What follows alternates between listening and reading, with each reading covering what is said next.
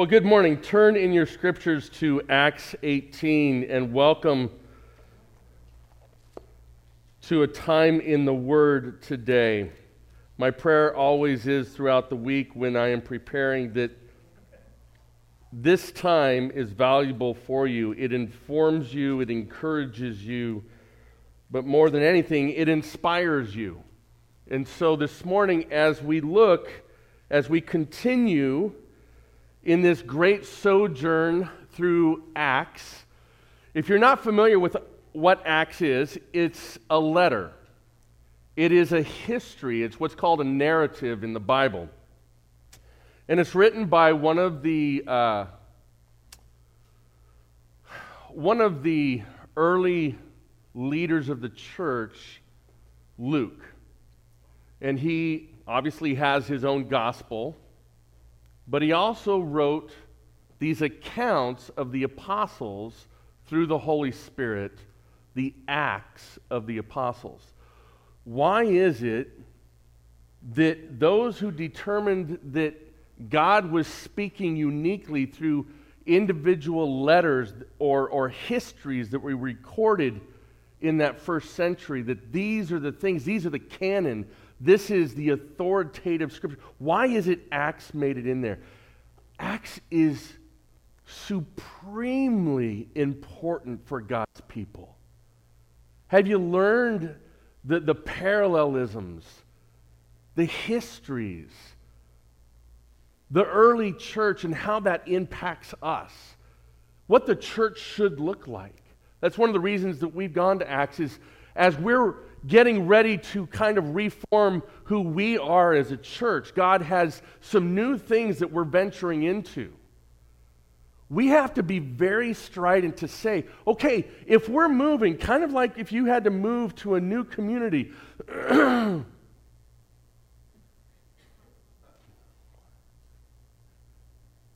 I'm just, I'm just, you know, having a moment because God is spreading out more of our church body around the nation again. And so, just like Chris and Jessica Boothnuth, yes, first it's Samuel to Michigan. By the way, Michigan is so much better now that Samuel's there. Like, I'm, I'm almost willing to go there now. And same thing is going to happen in North Carolina now as Jess and Chris are moving there to be support to her family. Here's one of the greatest things Jessica um, has been on this great spiritual journey with us, right? And so is Chris. And many of you saw Chris get baptized, what, last fall, right? Last fall. And so um, Jessica has been baptized in the past, but her testimony is such, and you'll hear it. Her testimony is such that we believe in believers' baptism. In other words, when that actual moment of faith, that real moment of faith comes to you, not just a knowledge of God, but that real moment of faith comes to you, that's what we get baptized over. And so Jessica is going to get baptized next Sunday. Now, many of you were on the baptism list, and a lot of people couldn't make it to the class, so we're reforming that because Jessica's moving. This is a huge infomercial for you, okay? Because Jessica has to move by the 15th, we're going to have a special baptism at my house next Sunday, right after service. How's that sound? Yeah. So come, come be part of that. But you know, y'all moving to North Carolina. And there's some big questions you're going to have to ask yourselves. It's a whole new start, isn't it? It's a whole new start for them. And some of you have recently moved here. It is a whole new start for you. And now you have to figure out what's important. I get this whole fresh new opportunity, right? But at the same time, how are we going to hold on to being true Californians in the middle of the South? How are we going to fix those people over there? Right? Same thing applies to this idea of why we're looking at Acts. Is that we're at this precipice of taking some new ventures that God's leading us into as a church, and we've got to get it right, don't we? So we need to get back to the foundations of what made the church thrive. And that's why we've been here for a year and a half. We're going to be here for another 14 years in the book of No, we'll be here for another probably year. And so now we're in chapter 18, and Paul has moved from Athens, he's moved into Corinth. Corinth, if any city we could relate to, it's Corinth. Corinth was the SFO of modern or, or ancient Greece. It was the city, all right? Uh, the number one thing that, that happened in Corinth was they had a temple to Aphrodite, and sexual uh, uh, worship towards the Greek gods was prevalent. As a matter of fact, to Corinthianize something is to say that it is promiscuous, right? So it used to be a statement within uh, cultures to say that is a Corinthian person. That meant they were lascivious. So next time you get real excited about your Corinthian leather in your, your new car, rethink that whole idea. It was a pejorative back in the day. But Corinth is like the big city where, where Athens is the center for thought and intellectualism, like the Bakersfield of our time. Uh, the city would be Corinth. And so a lot of the instructions, by the way, let me encourage you take about an hour this week and read through 1 Corinthians and see if you don't understand that parallel. The very things that they struggled with. What you see today is the establishment of this church. Paul goes into Corinth, and this church is established. And then later, he has to write these letters to say, hey, you're doing this great. Keep doing this. But boy, these other things, you let this creep in, you let that creep in, and it's destroying you all. And just like the church at Corinth, they had flies. What is with the flies in here? This is fantastic. It gives that very esoteric sense and feel. We spare no expense for you to understand where we're going today. Let's look real quickly. And let me ask this question. The title of the sermon today is Relevant Church. Three components of a relevant church. We're going to be in verses 1 through, actually, it's more than 1 through 7. 1 through 17 is where we're going to be in totality today. Let me ask this question to start us out How do you know if a church is relevant? If that's our title, how do you know if a church is relevant? Name the most relevant thing in your life right now. An object, not a person. I don't want to get anybody in trouble. Just an object. What is your most relevant thing? Is it your Apple phone? Sandy's like, my cane. Yes. What is the most relevant thing in your life? Now, you had to go through a real quick process to figure out why that was. It was measurable, wasn't it? How do we do that in the church? Is it all predicated? Do we measure the relevance of this church according to how we feel about it? Right? How Ryan feels about that comfortable chair, the people he's sitting around, the lighting on the stage, how Pastor Jeremy's dressed so nicely today. Thank you, Ryan. I appreciate that. Is it all predicated off of opinion? Sadly, many churches today are. And I would contend we're losing people to the significance of the gospel because it's been replaced with white noise, with fluff, with opinion. The early church never would have survived if it had been based off some of the things current evangelical churches make themselves all about. Brothers and sisters, if the gospel of Christ and the love of Christ is not preeminent as to the message and the foundation of the church, that church will not have any impact in the world today. We have a mission, vision, and core values, and we're going to evaluate it. But let me, let me give you why we have this statement, and I'll get back to it in a little bit later. This is our vision statement. Picture a church that is relevant in heaven, earth, and hell. Think about the ramifications of that for just a moment. Picture a church that is relevant in heaven, in earth, and in hell because people of all ages, cultures, and position are transformed and united through the gospel of Jesus Christ. This is our vision because we take it straight out of the pages of Acts. Let's get into it. Point number one a relevant church, there it is. A relevant church functions as a team. Well, let's, let's see how this works for Paul. We're going to be in verses 1 through 8. Follow along with me if you will. After this, which is when Paul was in Athens, he's, got, he's done his thing in Athens. Uh, there's been some great things. Some people have come into faith. And now he travels down to Corinth on the coast. It's a port city, again, much like San Francisco. After this, Paul left Athens and went to Corinth. And he found a Jew named Aquila, a native of Pontus, recently come from Italy with his wife Priscilla, because Claudius had commanded all the Jews to leave Rome. Now, let me stop for a moment and, and help you with understanding the significance of some of the things you're going to hear today. So much of the time, people want to take the scripture, those who are critics of the scripture, and they want to tear down the authenticity of this. One of the things that you can definitely speak to is the parallelisms we have in history are put right into this narrative. Claudius, have you ever heard that name? Yeah, not a fictitious character. This is Claudius, the emperor of Rome. Later in this account, you're going to hear about the proconsul, the governor of Corinth, so to speak, and his name is Gallio.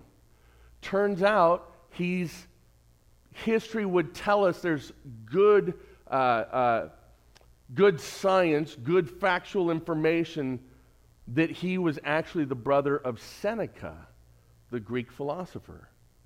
So these aren't just made up names. There is some parallelism that fits right into our regular history that is right here into these accounts. And there's a brushing up of our biblical characters with those individuals that we see that we studied, you know, in, in our, our uh, history of Civ class, right? So Aquila and Priscilla have left Rome because of Claudius's command that all the Jews leave. We know that that's a true command. We've read about that in the histories by Philo and by Josephus. And he went to see them, and because he was of the same trade, he stayed with them and worked, for they were tent makers by trade. And he reasoned in the synagogue every Sabbath and tried to persuade Jews and Greeks. When Silas and Timothy arrived from Macedonia, stop. Silas and Timothy were familiar with these guys, right? Silas actually started with Paul all the way back, I, I, think it was in Antioch, right, where they're commissioned on this second missionary journey. And Silas has been traveling with them as part of a team. When they're uh, in a different region, they're introduced to Timothy, his grandmother Eunice, and he says, You are of quality that I want to mentor you, Timothy. I want you to be part of my what? My team.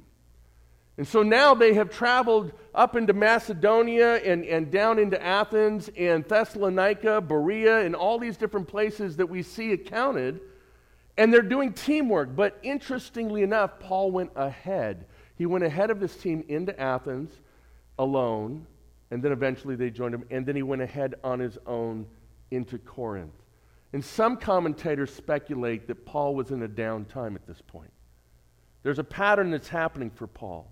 And maybe this happens into your own life. And let me speak to this about relevance. Is there a relevance to what Paul was doing? Absolutely.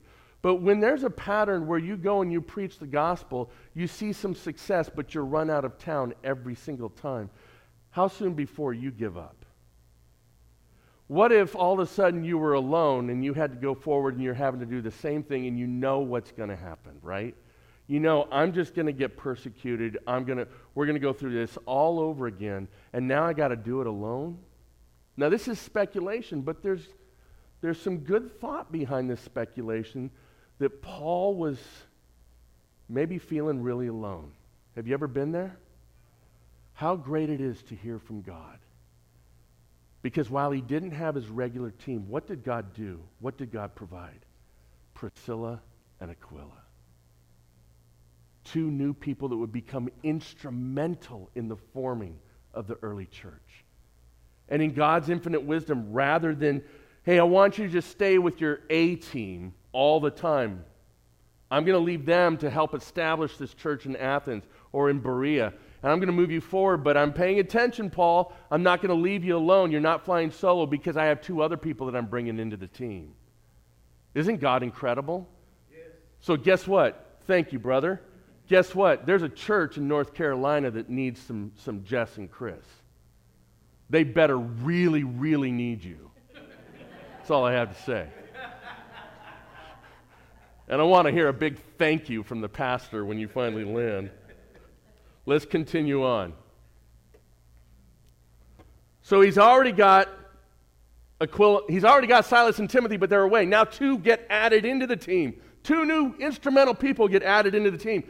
You know, one of the great things when we have a work day, which we have one coming up, you really get to know people when you work side by side, don't you?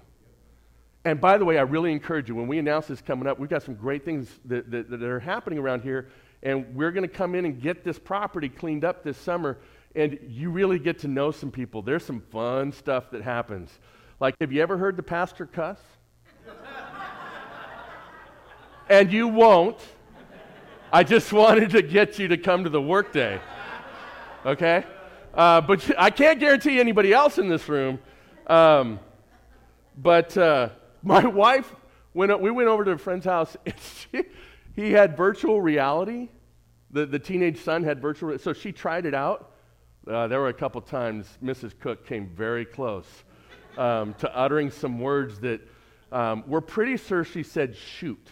Um, but uh, there's, there is this sense of when you're working together and you're getting to know people, there's a genuineness, right? There's an organic. You really get to know people. And so, brothers and sisters, that's what God did with Paul. He said, I've got new people on your team. And I'm, I'm going to very organically get you to know them because they're going to be some of your biggest supporters. So he spends time with them. They're making tents. They're sharing about the Lord. And then what does he do? He brings in his backup. He brings in his A team. Now, now the team is building and building. And what continues to happen here? So when Silas and Timothy arrived from Macedonia, Paul was occupied with the word, testifying to the Jews that the Christ was Jesus.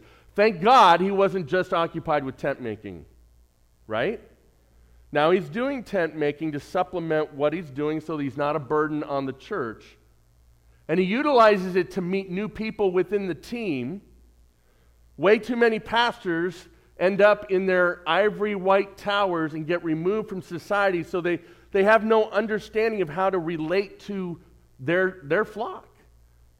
It's a very, very good thing for me to get out and get my hands dirty in some of the things that you're doing. Right? I need to be the Mike Rowe of the pastorate. Okay? Thank you to the five people that watch Dirty Jobs or whatever it is. So now what happens is that Paul, the testimony by Luke is that when Silas and Timothy arrived, did they find him tent making? No. It says they found him doing what? Reasoning with the Jews day in, day out about the gospel of Jesus Christ. If you're going to be relevant, first things are first, right? You don't get stuck with mission creep you stay focused on those first things. There's other things that you do because they're necessary. But you don't lose sight of the primary focus and the primary vision, and we will not do that here. So it says in verse 6 And when they opposed and reviled him, he shook out his garments and said to them, Your blood be on your own heads. I am innocent. From now on, I will go to the Gentiles. And he left there and went to the house of a man named Titus Justus, a worshiper of God. Now we've got another person on the team, right? His house was next door to the synagogue. Crispus, the ruler of the synagogue, believed in the Lord together with his, his entire household. Remember, you, when we read this, we're thinking present tense. Remember, it's written several decades after these events actually happened. So he talks about the fact that he goes into the synagogue, he's preaching Jesus, they revile him once again but he's staying faithful. His team is kind of building, and he's probably not even realizing it. And so, what does he do? You know, here's the harsh reality that we don't really like to hear. There is a point in time where eventually there is such a revileness against the message and the love of the gospel of Christ, you finally just say, Enough. I've given you the information. Now you have what you need, and you're accountable for that. That's what Paul does. And he, he does this symbolic shaking off of his cloak, saying, I'm done. I'm not done giving the message because God's not told me to change that, but I'm going to take it to those that may be more receptive. So, where's he go? He goes next door. I mean, you want to start a controversy, just go next door, right? He goes next door, and it says that this individual loved God, but it also says that the ruler, Crispus, of the synagogue, truly loved God as well. You see what God's doing? By the way, Crispus, being the ruler of the synagogue, would have been very affluent. He would have been a very well to do man, and God will bring the people he needs in order to establish. So you're going to need a whole different kind of composite to make a good team, aren't you? All kinds of people in order to be relevant as a church. So a relevant church functions as a team. How do we say that about our teams here at CBC? Well, we have a new team member today. We have our new next gen director sitting right over here, CJ Lopez, and his girlfriend Megan. and we'll let you see a little bit more about him in a moment. But honestly, CJ, what CJ is going to find is that while we get the privilege of serving you all, there's no way we can do what we do without a complete team. How many of you had coffee and donuts this morning? All right, did you meet the person that made the coffee and donuts? Incredible people. Now, let me just tell you if those people fail to show up, it's worse than the pastor not showing up. Okay? Let's just be clear about this. How many of you were in our incredible adult Bible study this morning over in the fireside room? There should be a lot more hands than this, brothers and sisters, right? And how many had the privilege of hearing Alan teach, right? Incredible group of teachers. I met with, I met with the rest of the team. Alan, it, was a, it was a real short notice, but we have a team of new leadership of teachers that have been teaching on a rotation with that first hour, and it's going to get better and better and better. I can't be in two, I mean, I'm pretty good, but I can't be in two places at once. And so God has raised up more team members and more team members. And we could go on and on and on about just the simplest things. We have a, a, a, a soft spot in the grass out here that's like if your children step in that area, they may go all the way down to China. Um, because there's a broken pipe here, there's a broken pipe over here. When Dale Malmskog is not here, we feel it. Not just because we have broken pipes, but we feel it when you guys are not here in your team. If you're not part of this team yet, I encourage you to say, How can I get involved? How can I get involved? There's such a privilege in being part of a team, is there not? Now, there's challenges too, but not on any of these teams. How does this fit with our vision? We have a great quote that tied into our vision statement. I already read the vision statement this well, part of it. But the quote comes from Samuel Brengle. He was part of the holiness movement and was involved with the Salvation Army at its early days. He was recruited by William Booth, the founder, and this guy made William Booth nervous. And he says this spiritual leaders are not made by man, nor any combination of men. Neither conferences, nor synods, nor councils can make them, but only God. That's how you know your team is relevant. Is that there is the touch of God upon the people that are serving in those capacities. Children's, donuts, outreach, welcome and assimilation. If the church is relevant, the Lord will build a team and people will want to be part of those teams. So, in, in effect, what is this? This is measurable growth. And we have this constant rub within the evangelical church, especially for small churches. Small churches that struggle with growth because nobody knows that they're actually here um, because people drive by on your boulevard and have no idea that there's a church here. I mean, I'm not talking about anybody in specific. that's going to get fixed too this summer, hopefully. But the reality for us is how can that leadership be relevant? How can that team be relevant? One of the ways we see this is measurable growth. Incredible, measurable growth. And for this, we should never apologize because God's doing the growing. Amen? Amen. That's one of the ways you measure the relevance of a church. Is it growing? And growing the right way? Okay? Let's go to the second point. Here we go. A relevant church hears from the Lord. How does that happen in this passage? Well, Paul has his team that's building around him. He goes next door and starts hanging out with Titus Justus because he's kicked out of the synagogue. And he's probably moping a little bit. He's like, God, how long am I doing this pattern for? How long do I need to do this? And so Jesus actually speaks to him. It's incredible. The Lord knows when you hit your threshold. Do you understand that?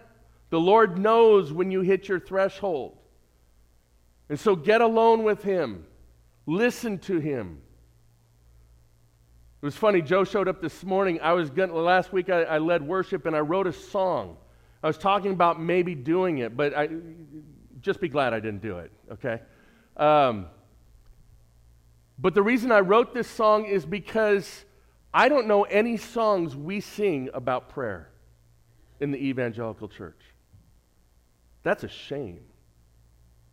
That's a shame. So, this whole song is written from the perspective of First Kings, where Elijah is maybe a little bit, or maybe Paul's a little bit like Elijah. And Elijah's feeling the persecution, so he goes up into a cave. Many of you know this story. And he's kind of moping in the cave, but he's isolated. And so God comes to him just like he comes to Paul. He says, Elijah, prepare yourself. I'm going to I'm going to show up. And it says that there was a mighty wind, but God was not in the wind. It says, what? It says that there was an earthquake, but God was not in the earthquake. It says there was a fire, but God wasn't in the fire. And then God said, Go stand out on the edge of the cliff. And it says just these beautiful words that there was a whisper. And that's where God was. And it changed Elijah's life. That's why I think some commentators are looking at this situation thinking Paul's feeling a little beat up towards the end. You ever been on a missions trip and been towards the end of it? You're a little worn out.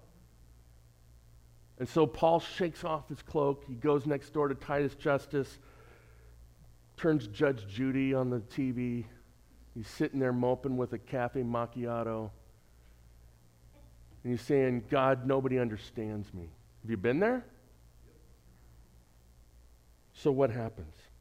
Let's look at the scripture 9 through 11. And the Lord said to Paul one night in a vision, Do not be afraid, but go on speaking, and do not be silent. Why does God say that? Because this is what Paul's struggling with. God knows what you're struggling with. You want a relevant relationship with God. You want to be relevant church, not a church building, not a church organization, but the church. You need to be hearing from God. That means you need to be seeking his face. And when it's hurting and when it's when it seems like it's dry, get alone. Go to the guy next door and just hang out and watch Judge Judy until God speaks. You all know I'm not serious on that, right? I just want to clarify. You might be visiting today and you're like, well, what? It was his fascination with Judge Judy. Here it is. So God gives him these commands. He's not speaking in a passive voice. These are demonstrative statements. He says, number one, don't be afraid. Stop being afraid, Paul. What's our theme this year? Be strong and courageous. Right? He says, but go on speaking and don't be silent. Here it is. For I am what? With you. You want to be relevant as the church? You better know when the voice of God is speaking to you. This should be part of your walk with God. Not just your pastor, not just these little cute statements that come from the pulpit. This is for you guys. And no one will, and here comes a promise I'm with you, and that has relevance, Paul. And here it is I'm with you, so here's the condition. Because I'm with you, no one will attack you or harm you, for I have many in the city who are my people. God's already working behind the scenes.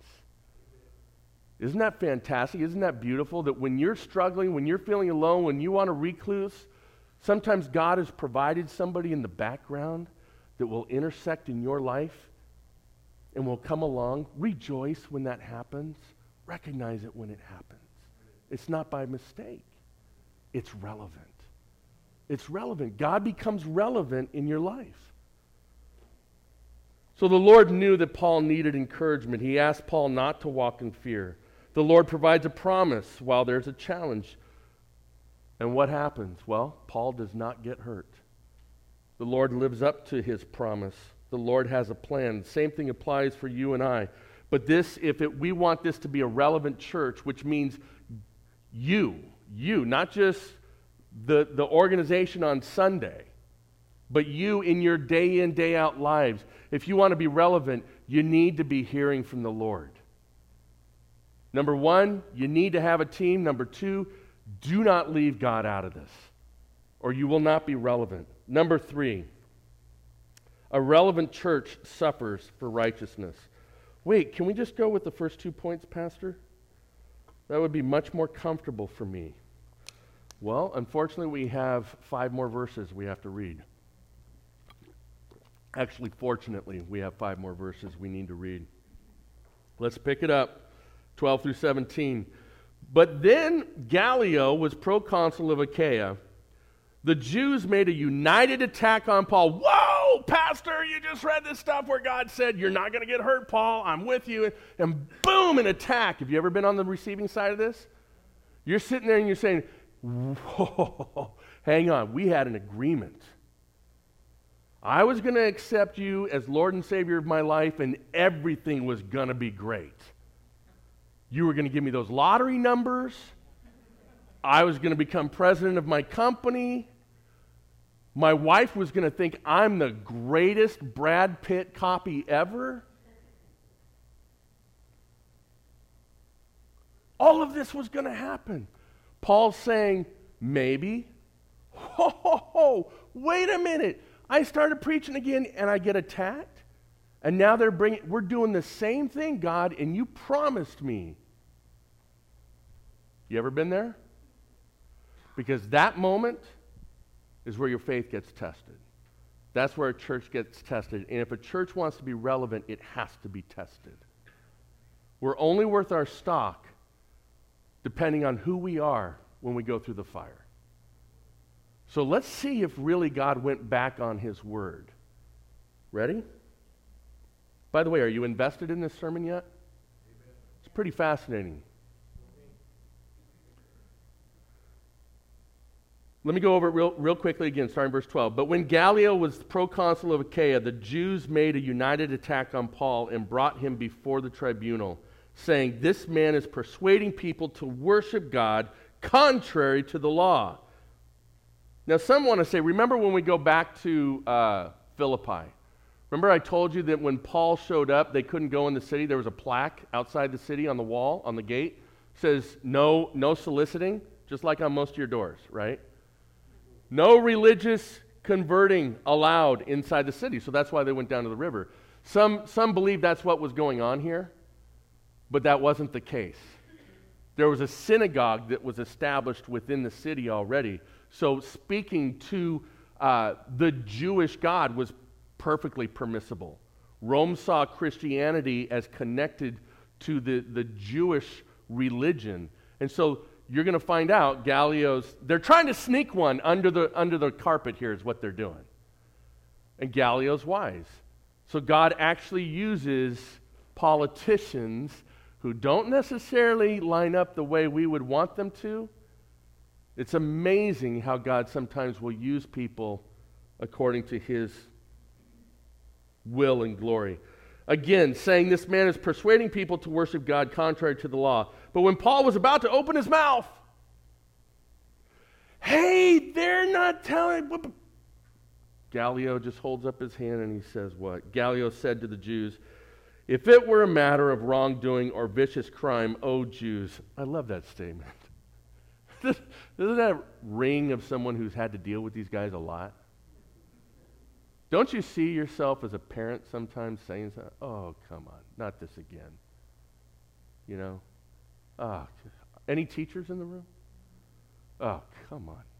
How can you not get a quadratic uh, uh, equation? That's what my teacher always said to me. He says, I would have reason to accept your complaint, but since it is a matter of questions about words and names and your own law, see to it yourselves. I refuse to be a judge of these things. And he drove them from the tribunal. and so what'd they do? And they all seized Sosthenes, the ruler of the synagogue, and beat him in front of the tribunal. Somebody, I, I love the end. I love the end to National Treasure. Right? Nicolas Cage is sitting there on the steps. Can't help myself. And, uh, and I think it's Harvey Keitel is the FBI guy. And, and he says to him, somebody's got to go to jail. And, and Nicolas says, I really don't want to go to jail. And, and Harvey turns back to him and says, Well, someone's got to go to. That's how it was with the Jews. They're like, Someone's getting a beat down today. If we can't do it to Paul, we're just going to grab the next available guy. So, let me ask you, let me finish. says this, verse 17, and they all seized Sosthenes, the ruler of the synagogue, and beat him in front of the tribunal but Gallio paid no attention to any of this. By the way, where did this work? It worked in Jerusalem. Scared Pilate half to death, right? So much to the point that because they were so ruckus, and by the way, the Jews would have known about this. That's probably why they just grabbed the next available guy and just decided to beat him in front of the tribunal to force the hand. And yet God said, I promised you, Paul, you would not be attacked, you would not be hurt. And this guy, even closer to Rome, doesn't fear the crowd. He just says, Oh, Jews, again. Isn't it amazing God kept his word? But let me tell you, if you seek righteousness, there will be persecution. There will be blood. There will be hard choices that have to be made.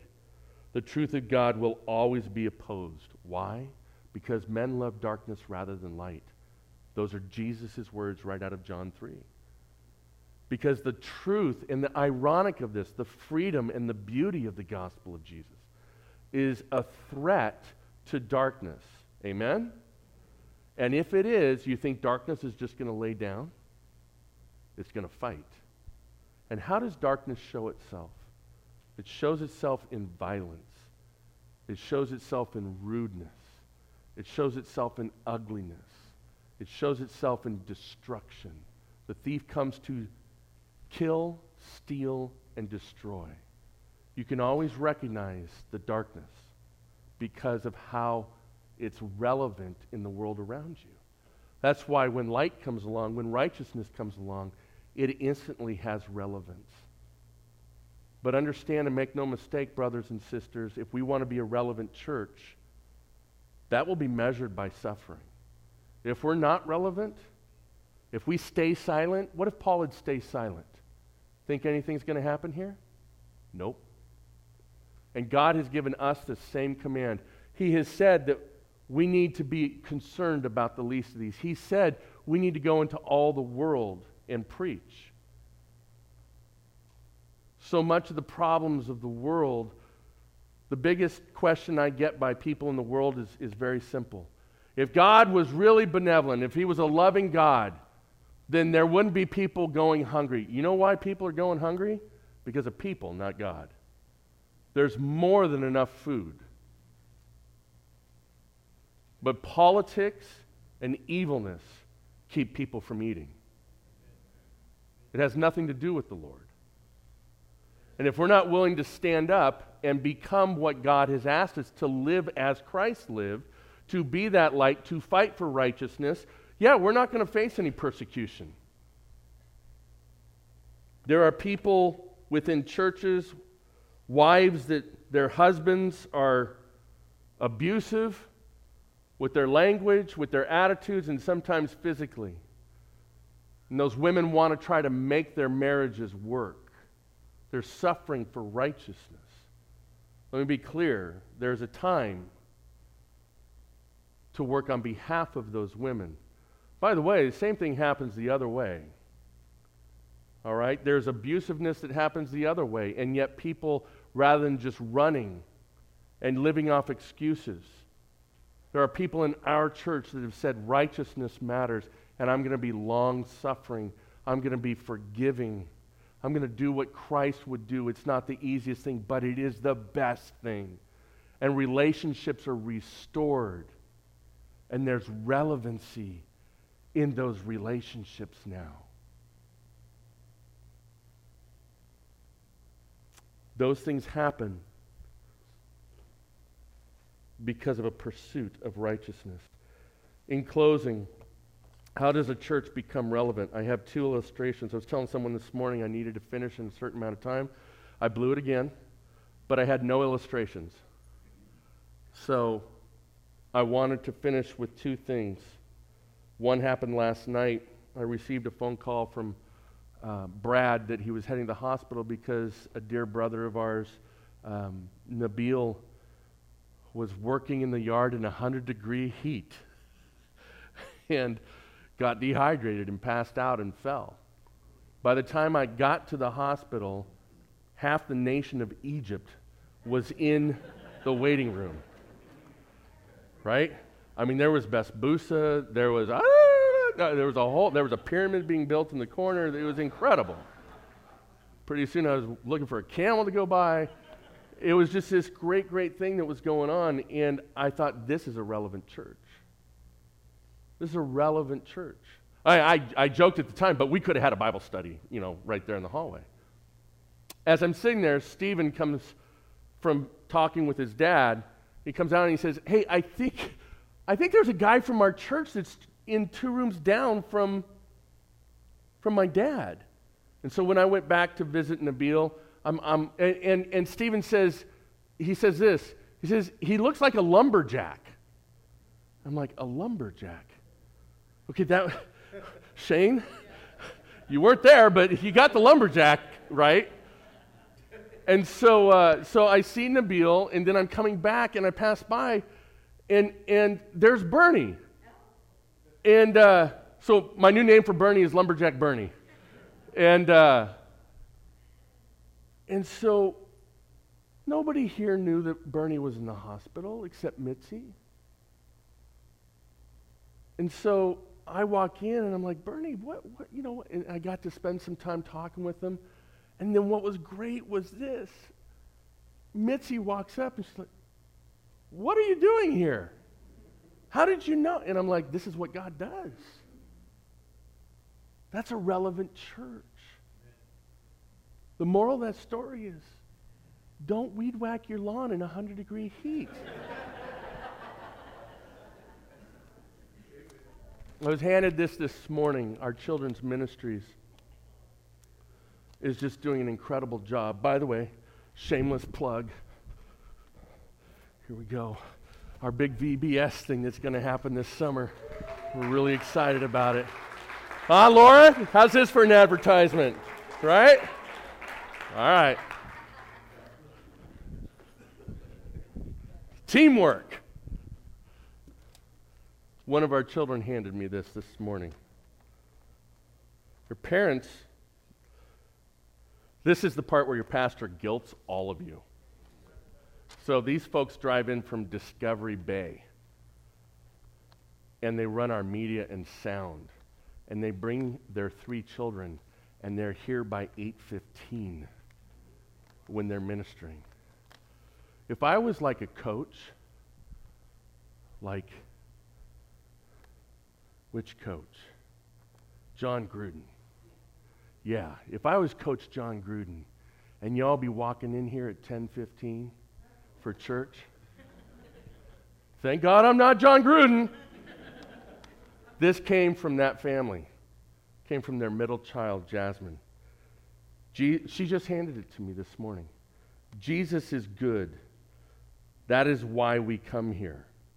We sing to him, we pray to him, we worship him, we believe in him because he is good. Love to God. This is a relevant church. And it's a relevant family. You all should write a book on how to raise godly children. I'd buy it. This morning, as we close, I'm going to call the worship team up. And in the middle of worship, we're going to be doing communion in a unique way again. I think it went really well last, last week. Um, and I'll give instructions at that point in time. Um, we're all going to, when the Lord leads you, um, we're going to come up and you will grab uh, your own elements. We'll give direction. If you cannot, it's a struggle to get up here. I'm just going to have you raise your hand at that time, and we have ushers that will then bring the elements to you when, when people have, have uh, gotten all of their um, elements and sat down. So we'll give you instruction on that in a minute. Let me just pray as we segue from the word this morning and the encouragement of what it means to be a relevant church.